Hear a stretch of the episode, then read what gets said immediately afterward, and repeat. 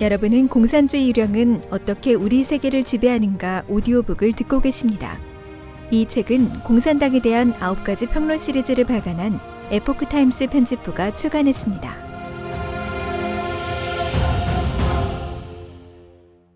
6. 사탄을 숭배하는 신마르크스주의자들 1960년대 서양 청년들의 길거리 혁명이 한창이었을 때 그들의 유치함과 진지함, 그리고 이상주의를 일고의 가치도 없는 것으로 여기는 사람이 있었다. 그는 진정한 급진주의자는 긴 머리카락이 의사소통과 조직에 심리적 장애가 된다고 판단하면 그의 머리카락을 잘라버린다고 했다.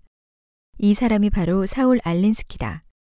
그는 책을 저술하고 이론을 만들고 학생을 가르치고 몸소 실천하는 일을 통해 최근 수십 년간 가장 영향력이 크고 가장 악질적인 변종 공산주의자가 됐다. 알린스키는 레닌과 카스트로 등 공산주의 독재자들을 숭배했을 뿐만 아니라 악령 사탄에게도 찬사를 아끼지 않았다.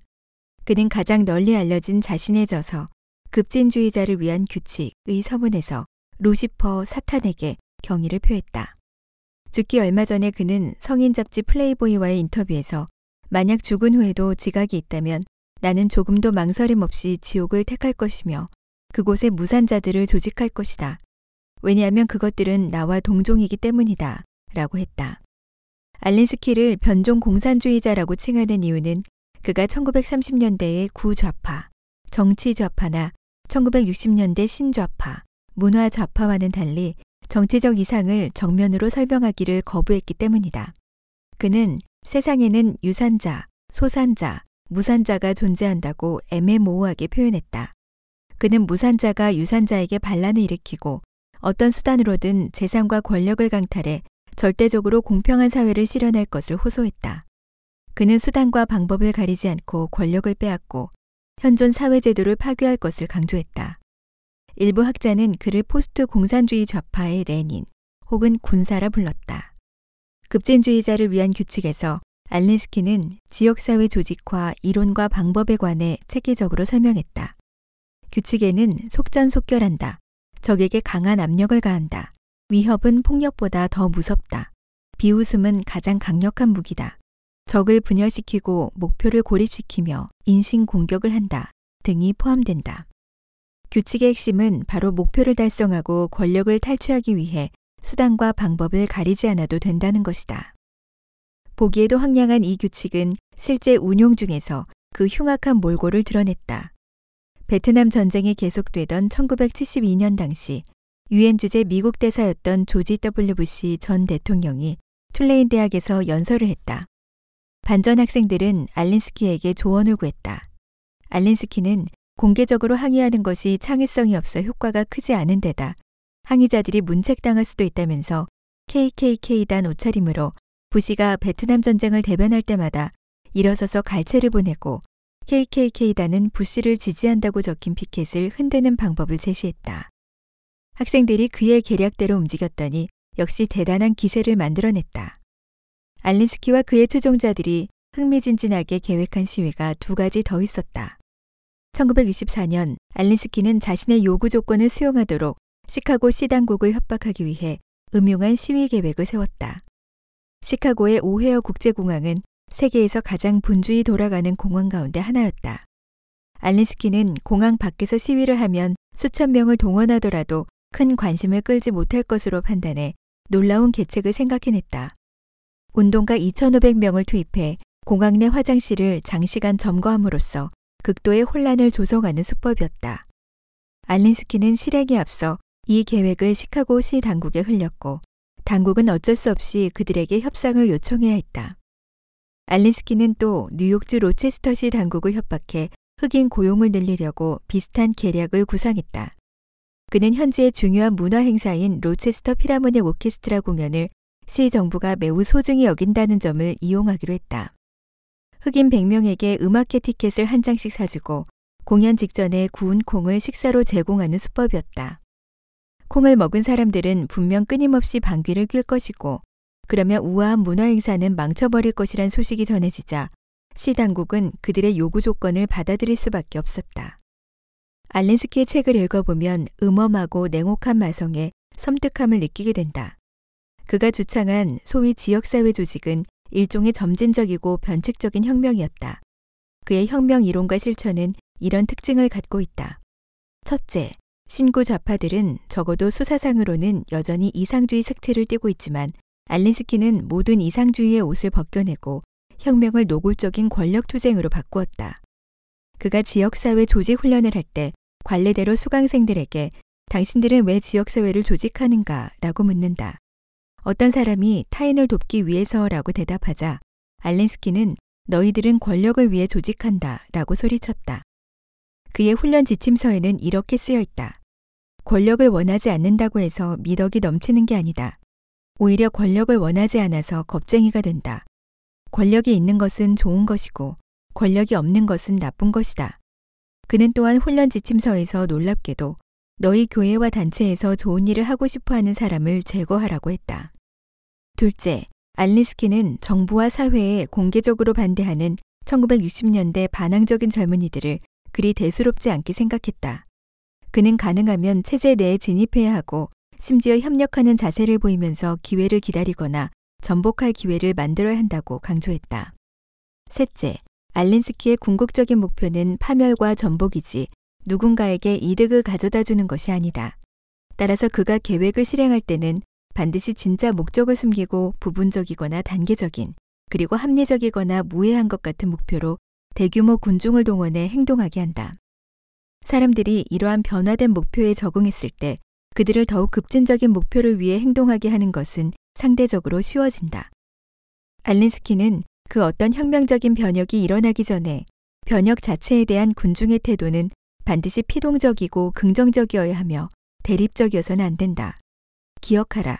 일단 군중이 오염 문제와 같은 쟁점이 없는 이슈를 위해 조직되기 시작하면 조직된 군중은 행동을 개시할 것이다. 오염 이슈에서 정치적 오염 이슈로 나아가고 다시 펜타곤 오염 이슈로 나아가는 것은 자연스러운 수순일 뿐이다. 라고 했다.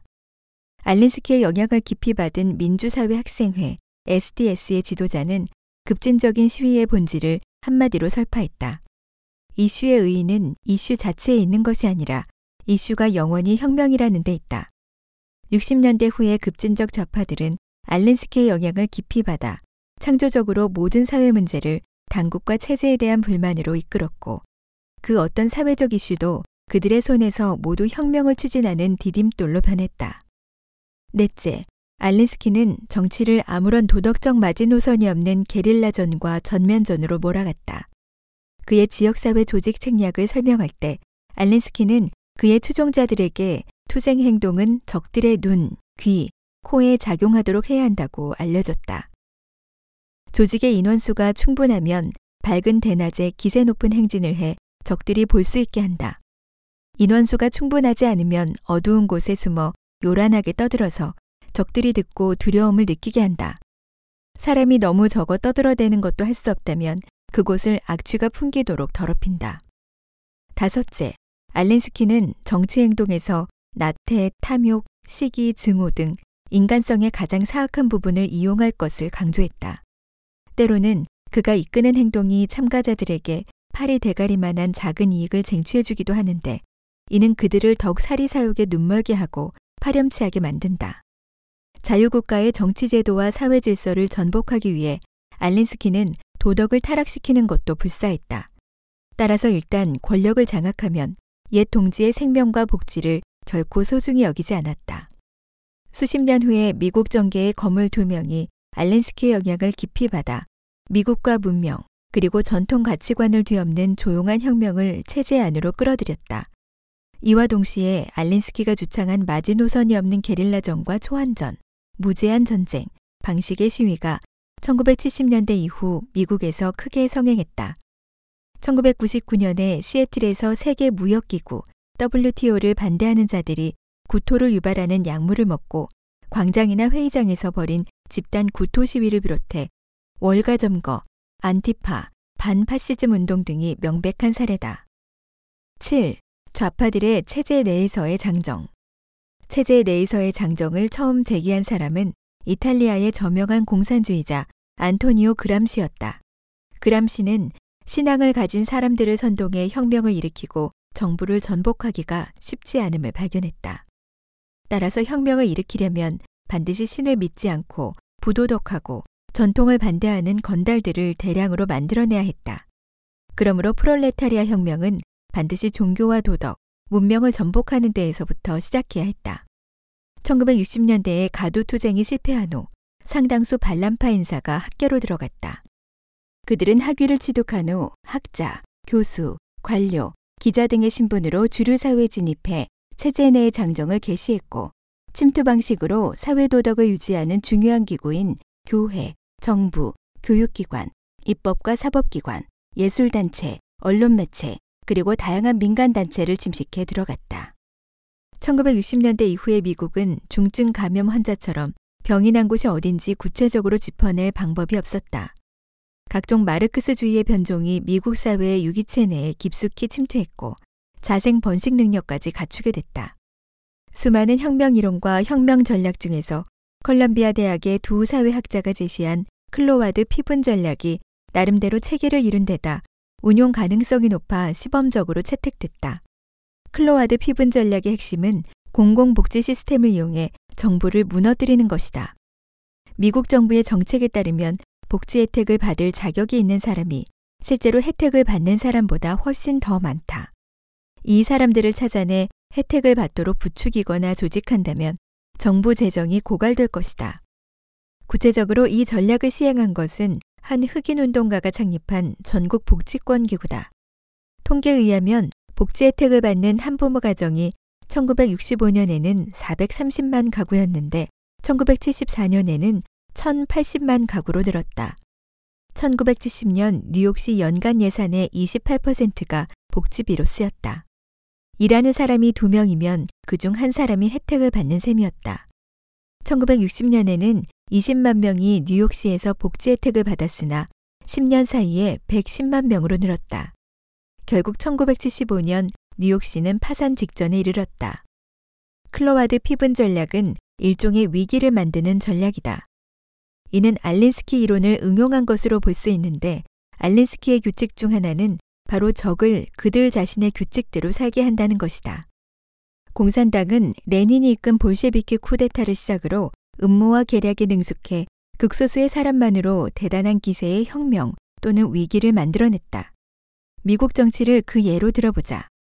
현재 미국의 일부 좌익 정당 강령의 급진 정도는 많은 사람의 이해 범위를 넘어섰다. 예를 들어 선출직 관료와 의원들이 성전환자와 같은 극소수자의 목소리만 대변하면서 다수의 생계 문제를 무시하는 이유는 무엇인가? 사실 답은 간단하다. 그들은 결코 진정한 민의를 대표하지 않기 때문이다. 레닌은 노동조합이 공산당과 군중 사이의 컨베이어 벨트라고 말한 적이 있다. 공산주의자들은 노조만 장악하면 많은 표를 확보할 수 있다는 사실을 알게 됐다. 그들이 투표를 장악하기만 하면 선출직 관료와 의원들로 하여금 그들의 말에 따르게 할 수 있다. 따라서 공산주의자들은 노조 통제권을 장악하고 나아가 수많은 의원과 관료를 장악해 그들의 반동적인 정치 강령을 좌익 정당의 정치 강령으로 만들었다. 클리온 스카우스는 자신의 져서 벌거벗은 공산주의자를 통해 공산당의 목표 45개 중 하나가 미국의 정당 한개 또는 두 개를 장악하는 것이라고 밝히면서 그것은 이러한 복잡한 작업을 통해 이루어진다고 언급했다. 일반 근로자는 기본적인 권익을 수호하기 위해 부득이 노조에 가입해 그들의 볼모가 되는데 이것은 조직 폭력배에게 보호비를 내는 것과 같다. 공산당이 민주국가의 정치 시스템을 인질로 잡는 메커니즘을 밝힌 트레버 루돈의 분석은 전곡을 찌른다. 루돈은 이 과정을 세 단계로 나누었다. 첫 번째 단계는 정책 수립이다. 냉전 기간에 소련과 동맹국들은 민주국가들을 표적으로 정책을 수립했다. 그 목적은 민주국가에 침투하고 와해하고 내부에서 평화롭게 변화시키는 것이다. 두 번째 단계는 세뇌와 교육이다. 냉전 시기 매년 세계 각지에서 온 공산주의자 수천 명이 소련과 동유럽 사회주의 국가에서 교육을 받았다. 교육의 초점은 자국의 노동운동, 평화운동, 교회 및 민간단체를 어떻게 활용해 자국의 좌익 정당에 영향을 줄 것인가 하는데 맞춰졌다. 세 번째 단계는 실행이다. 냉전이 종식된 후 서방에서는 자국의 사회주의와 공산주의 단체들이 더욱 주도적인 역할을 하기 시작했다. 7, 80년대 이후 대량의 공산주의 사상에 영향을 받은 미국인이 주류 사회에 진입했다. 그들은 정치를 하거나 교육 및 학술 연구에 종사하거나 언론 매체에 들어가거나 민간 단체에 들어갔다. 그들이 몇 세대에 걸쳐 축적한 노하우로 미국을 개조함으로써 미국은 거의 전면적으로 함락됐다. 민주국가의 제도는 본래 일정한 도덕적 기준을 갖춘 사람들을 위해 설계한 것이어서 나쁜 짓을 하려는 사람에게는 허점이 많다. 만약 자유사회 제도를 뒤집으려면 선택할 길이 많다. 중국에는 도둑이 훔쳐가는 건 두렵지 않은데 도둑이 노리고 있는 것이 두렵다는 속담이 있다. 공산주의자들에게 속아 넘어간 무지한 대리인들은 온갖 수단을 동원해 자유사회 제도를 전복하려 했다. 수십 년의 계획과 운영을 거치면서 미국과 서구의 여러 나라는 이미 정부도 사회도 모두 만신창이가 됐고 공산주의 사상과 요소는 이미 미국의 몸통에 깊숙이 침투했다. 8. 정치적 올바름은 악령의 사상 경찰. 공산당 국가가 국민의 사상과 언론을 엄격히 통제한다는 것은 이미 다 알려진 사실이다. 그러나 1980년대 이후 서방에서는 또 다른 형태의 언론과 사상 통제가 출현했다. 이른바 정치적 올바름, PC. 정치적인 관점에서 차별 편견을 없애는 것이 올바르다는 좌파적 용어를 기치로 내건 사상 경찰이 버젓이 교육과 언론 등 사회 각계에서 횡행하며 사람들의 사상과 언론을 견제하는 도구가 됐다. 비록 많은 사람이 이미 그것의 사악한 통제력을 감지했지만 이데올로기의 근원을 이해하지는 못하고 있다. 정치적 올바름이란 표현은 진보, 단결과 같은 표현처럼 모두 공산당의 용어이고 그것의 가장 표면적인 의미는 소수민족, 여성, 장애인 및 일부 특수부류 사람들에게 차별적인 언사를 하지 않는 것이다. 예를 들면 흑인을 아프리카계 미국인, 인디언들을 원주민, 불법 이민자를 신분증이 없는 노동자라고 부르는 것 등이다. 그러나 정치적 올바름 뒤에 숨겨진 의미는 집단을 억압받는 정도에 따라 등급을 나누고 가장 억압받는 사람이 가장 예우받도록 해야 한다는 것이다. 이러한 판단은 개인의 품행이나 재능과는 관계없이 오직 개인의 정체성에 의해서만 이루어지기 때문에 정체성 정치라고도 부른다. 이런 사고방식은 현재 미국과 서방에서 크게 성행하고 있다. 이러한 논리에 따르면 흑인 여성 동성애자는 인종억압, 성별억압, 성적 취향 억압이란 3중의 신분 요인에 의해 정치적 올바름의 순위에서 맨 앞에 서고 반면에 성적 취향이 정상적인 백인 남성은 오히려 역차별의 대상이 된다. 이러한 분류 방식은 공산당 국가에서 사람들을 재산에 따라 홍오류, 노동자, 빈농, 혁명 간부, 혁명 군인, 혁명 열사, 혹은 흑오류, 지주, 분홍, 반혁명 분자, 악질 분자, 우파 분자 등의 계급으로 나누는 것과 같다. 중국 공산당은 지주와 자본가를 청소하듯 소멸했고 지식인들을 구린내 나는 아홉 번째라 불렀으며 가난한 자가 가장 똑똑하고 고귀한 자가 가장 멍청하다고 외쳤다. 일부 집단은 사회적, 개인적, 그리고 복잡한 역사적 이유로 정치적, 경제적, 문화적 지위가 낮은데 이를 단순히 억압받는 것으로 볼 수 없다.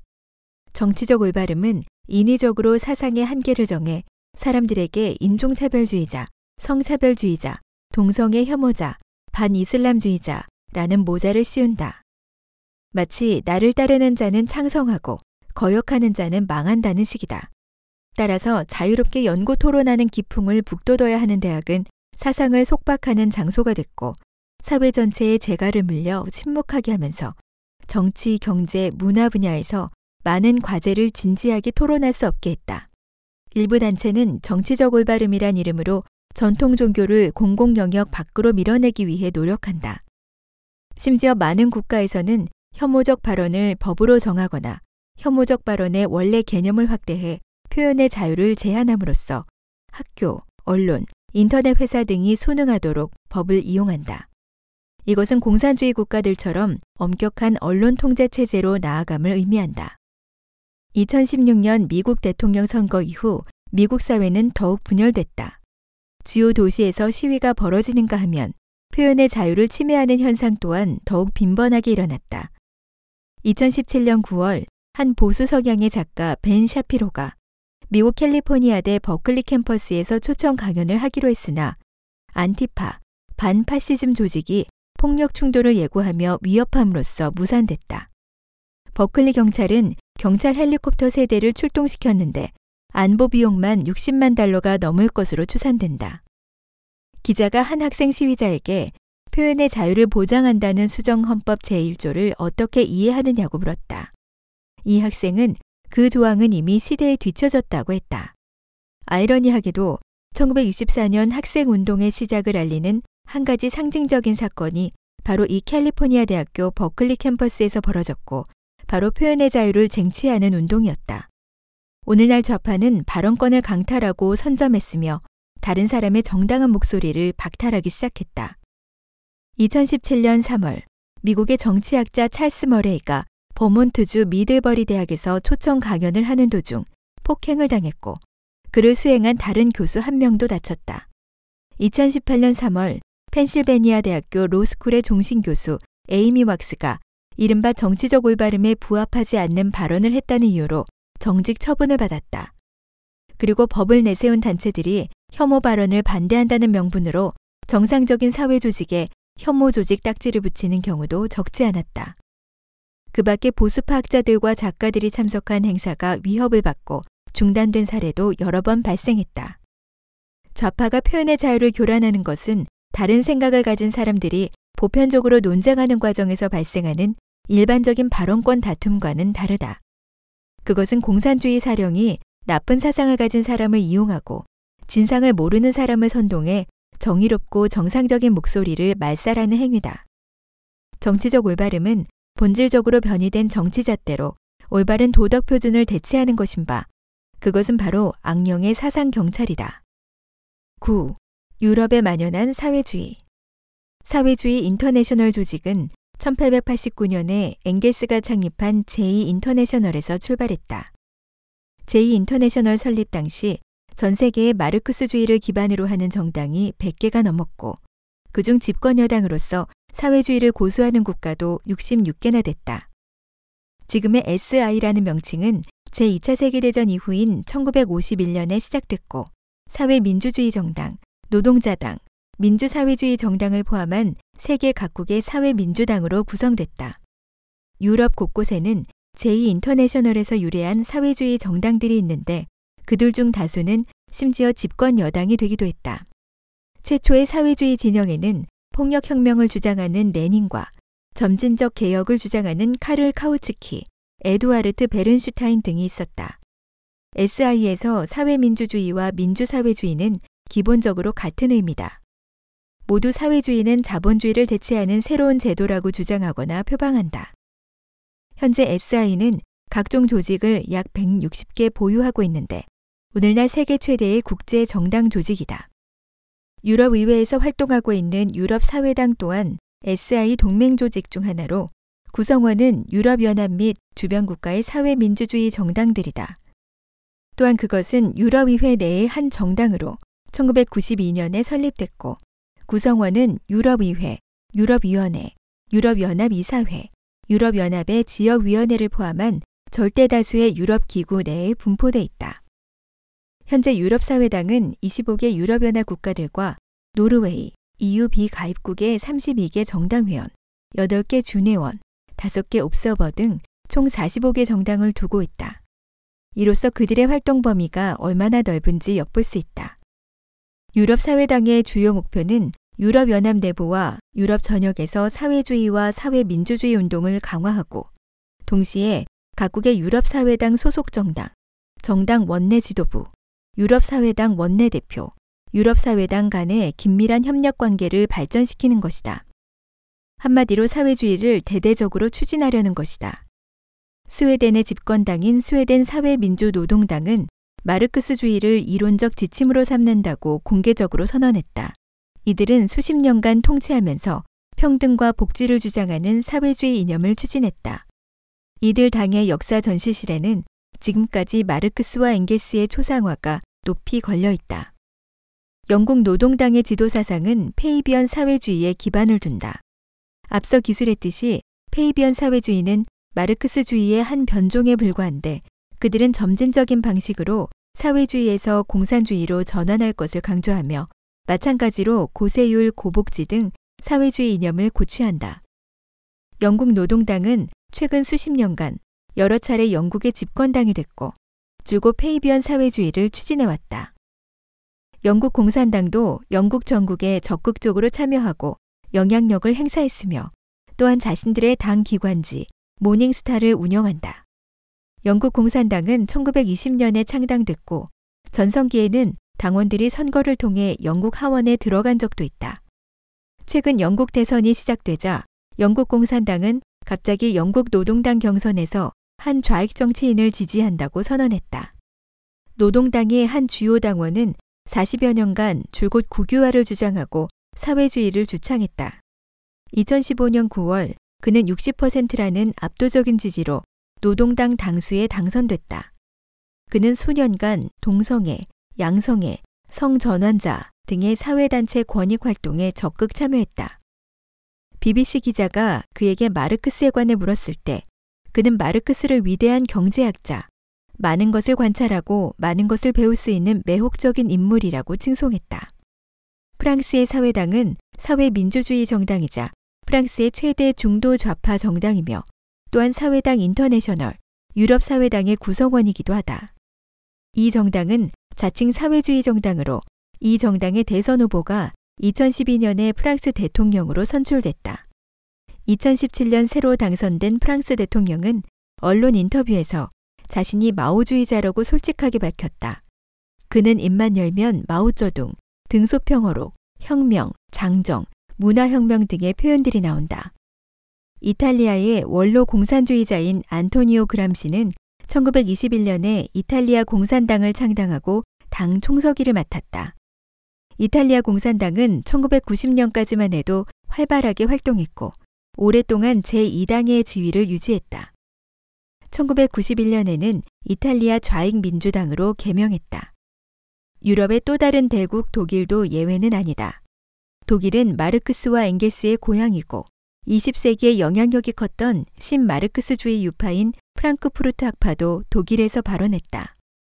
스페인, 포르투갈 등 기타 유럽 국가에도 모두 활발한 공산주의 정당이 있는데 그들의 영향력도 무시할 수 없다. 동유럽 국가만이 사회주의가 지배적인 지위를 차지하고 있는 것이 아니라 북유럽, 남유럽, 서유럽 등 유럽 전반의 비공산 정권 국가도 사실 모두 의식적으로 혹은 무의식적으로 공산주의 이념과 제도를 추진하고 있다. 유럽이 함락됐다는 것은 결코 과언이 아니다. 10. 우리는 왜 악령의 유혹에 넘어가나? 미국의 사회학자 폴 홀랜더는 그에 져서 정치적 순례자에서 스탈린 시대의 소련, 마오쩌둥 시대의 중국, 카스트로 시대 쿠바의 정치 순례자들의 이야기를 들려줬다. 수많은 청년 지식인이 공산주의에 매혹돼 이들 국가로 몰려들었다. 비록 이들 국가의 일부 알려지지 않은 곳에서 끔찍한 폭행이 벌어지고 있었지만 이 순례자들은 자국으로 돌아간 후 여전히 열정적으로 사회주의 제도를 찬양하는 글을 썼다.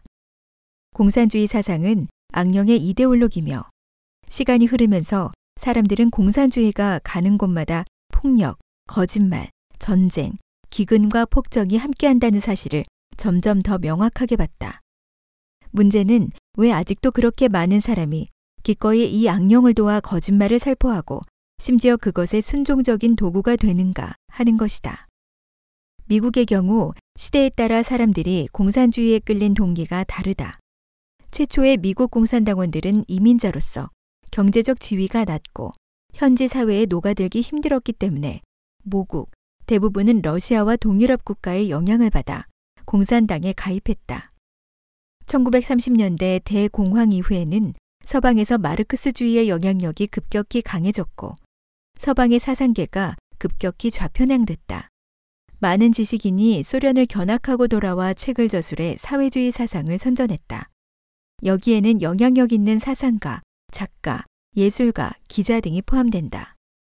1960년대 대학에 진학한 베이비붐 세대는 전후의 풍요로움 속에서 자랐지만 사회에 대한 그들의 관심은 공산주의 이데올로기에 의해 반전, 페미니즘 등으로 잘못 이끌렸다.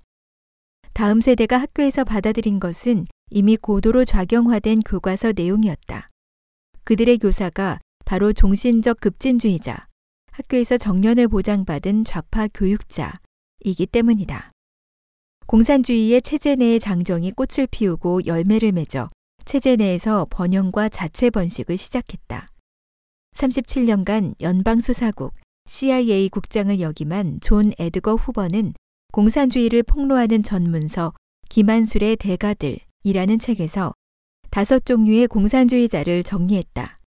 공개적인 공산당원, 지하 공산당원, 공산당 동조자, 기회주의자, 사리사욕을 채우기 위해 공산당을 지지하는 자, 속임수에 넘어간 자가 그것이다. 사실 극단적으로 사악하고 완고한 극소수 공산주의자를 제외한 절대 다수의 공산당원은 속임수에 빠진 자들이다. 미국 기자 존 리드의 세계를 뒤흔든 10일간과 에드거 스노의 중국의 붉은 별은 세계적으로 공산주의 사상을 전파하는 데 큰 역할을 했다. 존 리드는 공산주의 활동가로서 모스크바의 크렘린 혁명 공동묘지에 묻힌 미국인 3명 중 한 사람이다. 그가 발표한 10월 정변에 관한 서술은 객관적인 사실 보도가 아니라 치밀하게 기획한 정치적 선전이었다. 에드거 스노는 공산주의 동조자이며 그가 1936년 중국 공산당원에게 제출한 인터뷰 요지에는 최소한 10여 개 방면의 질문이 포함됐다.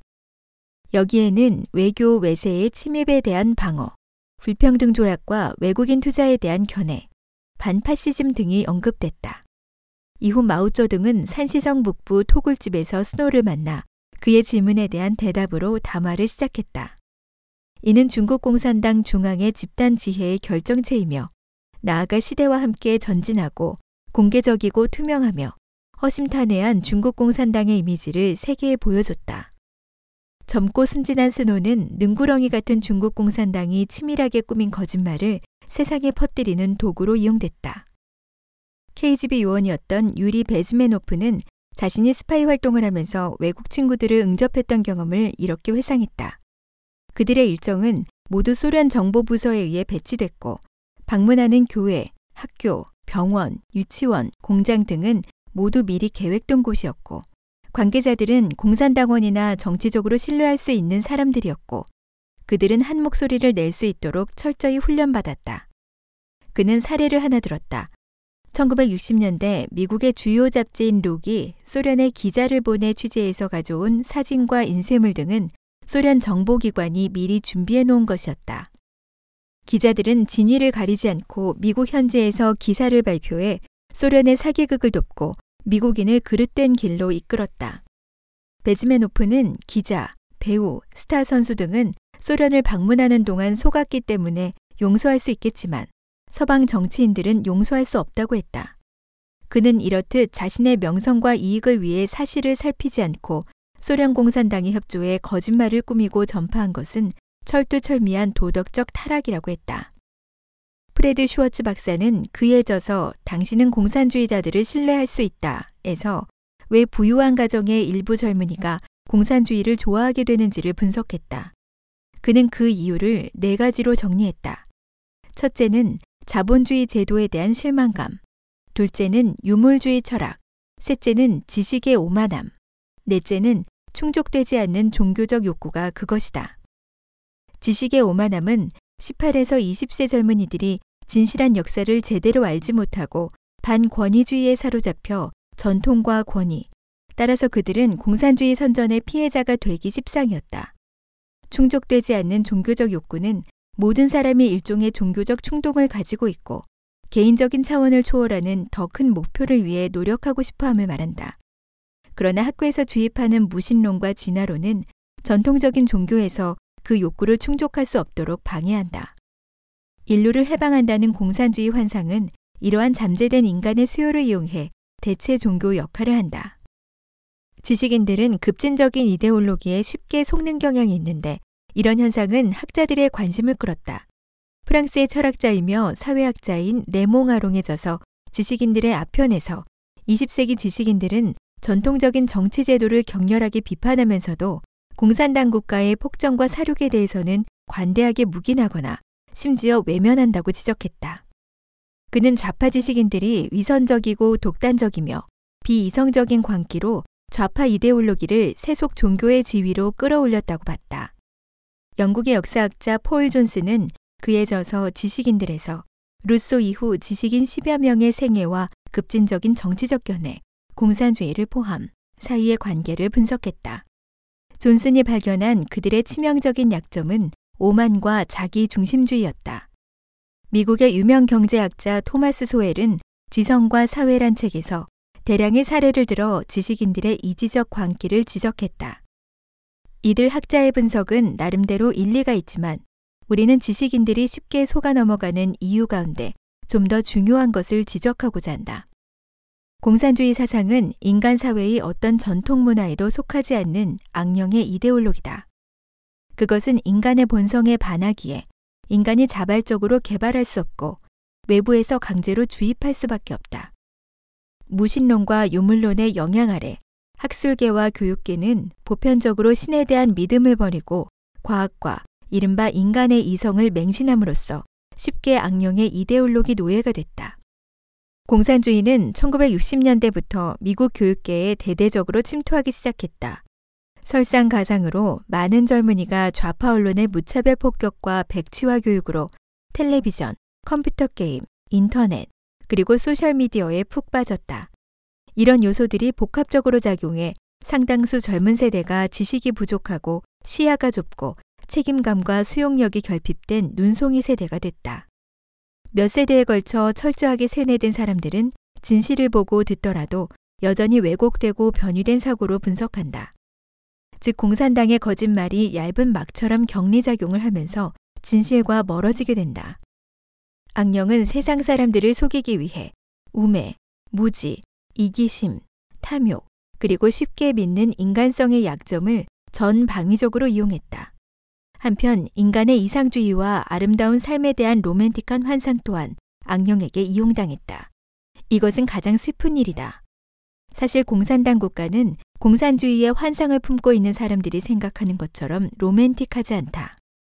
만약 그들이 공산당 국가에 가서 실제로 한동안 생활해 보면 스스로 이 점을 발견하게 될 것이다. 맺은 말. 공산주의 악령은 매우 복잡하고 다양한 모습으로 서방에 침투했다. 구체적인 현상에서 벗어나 더 높은 곳에 서야만 비로소 악령의 민낯과 진짜 목적을 똑똑히 볼 수 있다. 악령이 성공할 수 있었던 근본적인 원인은 인간이 신에 대한 믿음을 버리고 도덕성을 잃었기 때문이다. 신에 대한 우리의 믿음을 새롭게 다지고 우리의 마음을 깨끗이 순화하고 도덕을 제고해야만 악령의 통제에서 벗어날 수 있다. 만약 인간 사회가 전반적으로 전통으로 돌아간다면 악령은 더는 숨을 곳이 없을 것이다.